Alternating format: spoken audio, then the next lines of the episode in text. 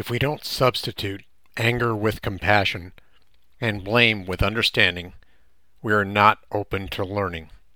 If we see mistakes as the horse's fault, how can we change what needs changing in ourselves? My anger was a hindrance to me becoming a better horse person, and until someone pulled me up and pointed out how ignorant I was, nothing was going to get better.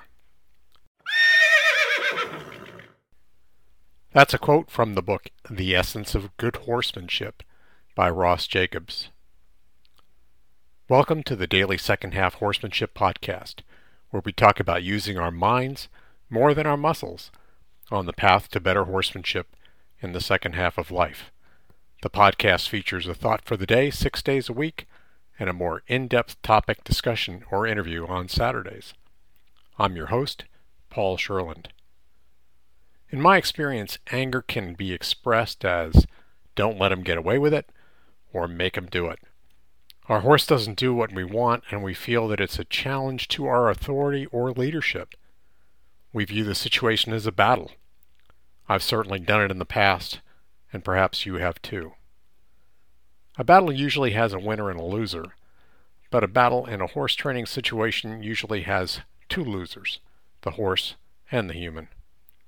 If you keep having battles with your horse, you're certainly not building trust or a good relationship. Your horse probably won't fill in for you when you're on the trail and faced with something scary. Your horse might try to take advantage of you when you're distracted. You certainly aren't developing your horse to be a pleasure to ride or to train. You aren't prepping your horse for a good future if for some reason you can't keep your horse. So if you feel yourself getting angry, stop. Take a moment to recenter yourself and rid yourself of your anger. You'll be in a better mental position to really evaluate what's happening and come up with a good solution for yourself and your horse. Thanks for listening to the Second Half Horsemanship Podcast.